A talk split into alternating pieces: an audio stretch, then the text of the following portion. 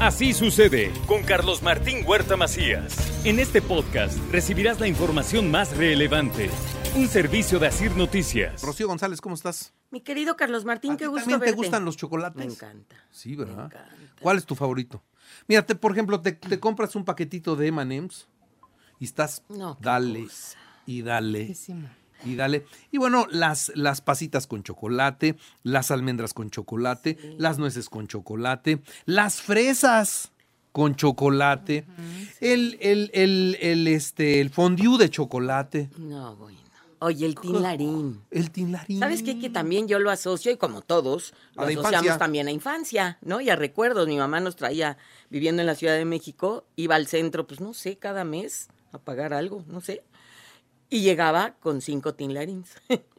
¿No? Entonces hay un Es- es recuerdo una lindo. galleta con Sí, chocolate muy rica. Deliciosa, deliciosa. Sí. Muy rico.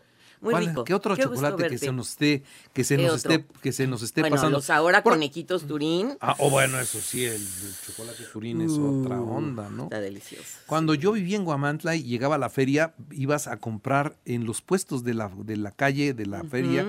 Este chocolate a granel. Ah, mira.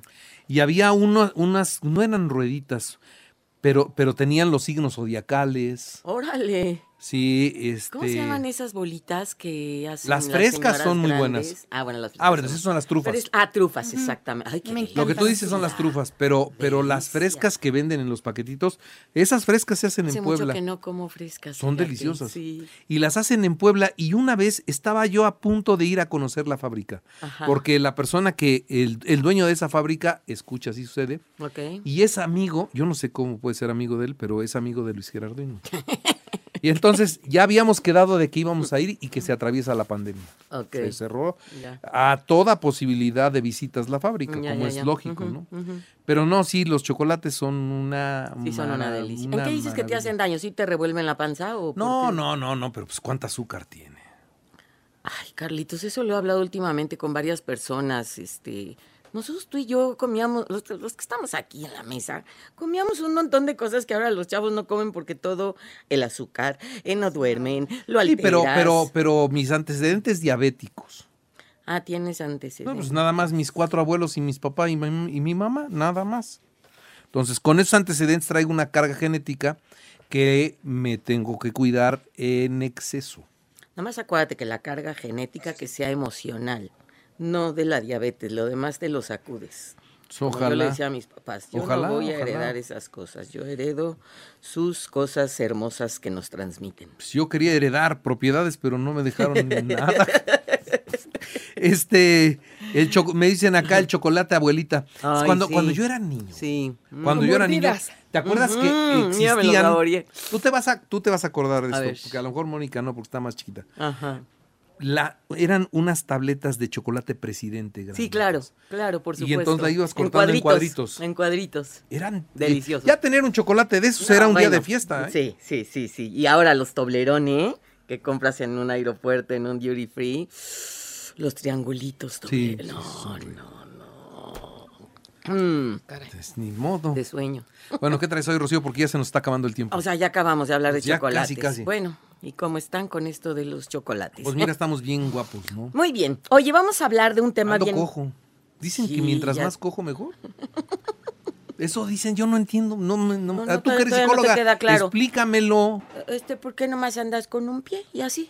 Y así. Bueno, Uno levantadito. Bueno, vamos a hablar de apego seguro. ¿Has oído del apego seguro, Carlitos? no. Es todo un tema muy, muy interesante y es del año del caldo, pero fíjate lo interesante de esto. O sea, esto tiene desde los años 50 en que John Browley, Browlby, psiquiatra, eh, creó esta cuestión del apego seguro. Lo interesante y por qué es tan viejo esto y por qué es tan actual ahora, porque si se creó en los años 50, empezaron a observar, empezaron las guarderías después de Simón de Beauvoir y que la mujer empieza a trabajar, etcétera, etcétera, y entonces empiezan a decir qué onda con un niño que fue amamantado, que fue cuidadísimo por su mamá, porque mamá quedaba ahí, y qué sucede con estos niños que fueron de guardería, los primeros niños, ahora jóvenes, que se quedan, eh, que ya no se quedan con mamá, sino se van a guardería y entonces checan todos estos efectos.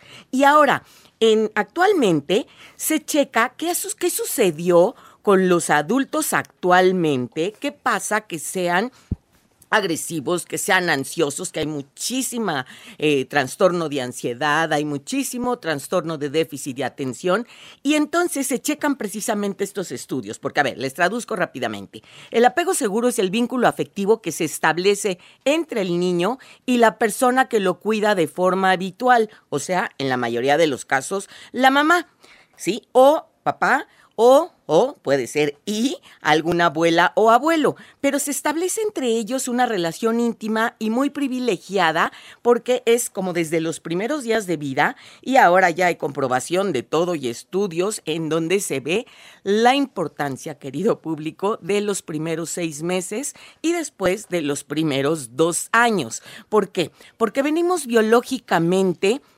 eh, programados precisamente para vincularnos con alguien. ¿Te acuerdas que he comentado aquí en varias ocasiones que digo, a ver, niños menores de un año, la blusa que mamá se puso durante el día, que se pone la pijama, déjale la blusita o tu suéter en la cuna del bebé. El bebé se conecta hermosamente con la respiración de mamá, se conecta con, eh, con el olor eh, hay estudios también que se comprueba y se dice, no cambies de perfume, no cambies de jabón, porque esto lo hace conectarse y desde el cerebro primitivo de las especies, que también he hablado en muchas ocasiones, por supuesto que por el olfato, ¿qué tal cuando va, ahorita como dices del chocolate, ¿no? Pero vas a casa de alguien y huele a mole de olla y dices, wow, huele a mole de olla como el que hacía la abuela, como el que hacía mi mamá. Entonces, esta cuestión del apego seguro... Huele a jabón chiquito como huele mi papá. Ándale, más o menos así.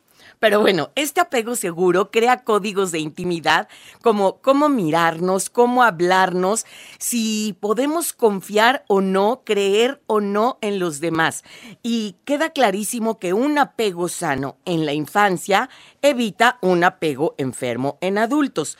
Te he estado escuchando y entiendo y bueno, pues sí, eh, sí quiero comentar esta parte que han venido comentando las noticias y toda la gente que ha estado hablando toda la mañana en esta cuestión de que podemos ser hasta eh, enjuiciosos, ¿no? O prejuiciosos en cuestión de qué pasa con los papás de ahora, con los maestros de ahora, con los jóvenes de ahora y que si el junior, etcétera, etcétera. No se nos olvide, se los he dicho, que es la parte que me compete en muchos temas, que si queremos revisar qué le pasa a un puber, 9, 10, 11 años, adolescente, 13 a 21, y tú y yo como adultos y todas las personas adultas que nos están escuchando, revisemos, siguiendo este tema, si viviste un apego seguro o un apego inseguro. Es decir, si eres una persona, tengas la edad que tengas, que me estés escuchando, una persona que es que tienes confianza, que te sientes seguro, que tienes curiosidad por hacer muchas cosas, que buscas cercanía, que buscas el apoyo y el vínculo, que tienes esta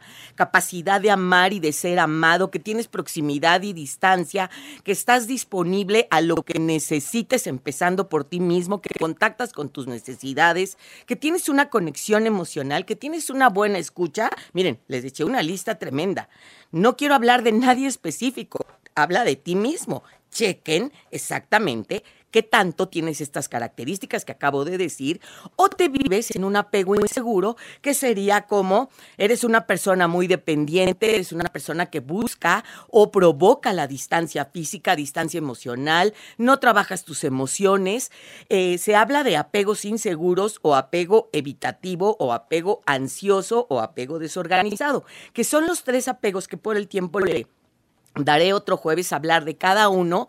¿Qué conductas o qué actitudes voy a manifestar o a presentar si de niño viví esto, porque por supuesto que muchos que están escuchando dicen, ay Rocío, no me acuerdo, pero sí me doy cuenta que soy desconfiado, sí me doy cuenta que eh, a veces mejor me alejo antes de quedarme en una relación y sí me doy cuenta de muchas cosas que es de dónde lo aprendí, cómo lo aprendí, cómo lo viví, qué hice, qué no hice, qué me hace poner distancia afectiva, que me hace demostrar muy poco el amor que siento, que no sé cómo expresar mis emociones y claro, que contacto con inseguridad, con malestar, con incomodidad o con agresión y que puedo pasar de esta polaridad a que puedo ser muy sociable, muy empático y por otro lado puedo agredirte, puedo lastimarte, puedo ofenderte o pasar de la sumisión a la agresión, de la tristeza a la furia y que en muchas ocasiones podemos decir, es que me desconocí o sacó lo peor de mí. Entonces, es importantísimo, finalmente, como conclusión, el poder trabajar precisamente esta cuestión personal, en qué tanto busco mi validación, mi aprobación emocional y no hay nadie más responsable de mí mismo que yo. Que mí mismo. Que mí mismo, exactamente, exactamente. Y en, y en, esta responsabilidad, en verdad, si me doy cuenta que llevo más de un mes o me reviso todo este 2023 y digo, sí he estado muy agresivo, hay cosas que no me salen, he vivido muchísima ansiedad, en verdad, chambele, échense un clavadito a su interior antes de terminar este año y trabajemos esta parte emocional en nuestro miedo, alegría, tristeza, enojo, afecto como emociones básicas. Muy bien. Rocío González, muchas gracias. Martín Huerta, gracias, gracias a todos. Un que esté usted bien. Todos, igualmente. Así sucede con Carlos Martín Huerta Macías. La información más relevante, ahora en podcast. Sigue disfrutando de iHeartRadio.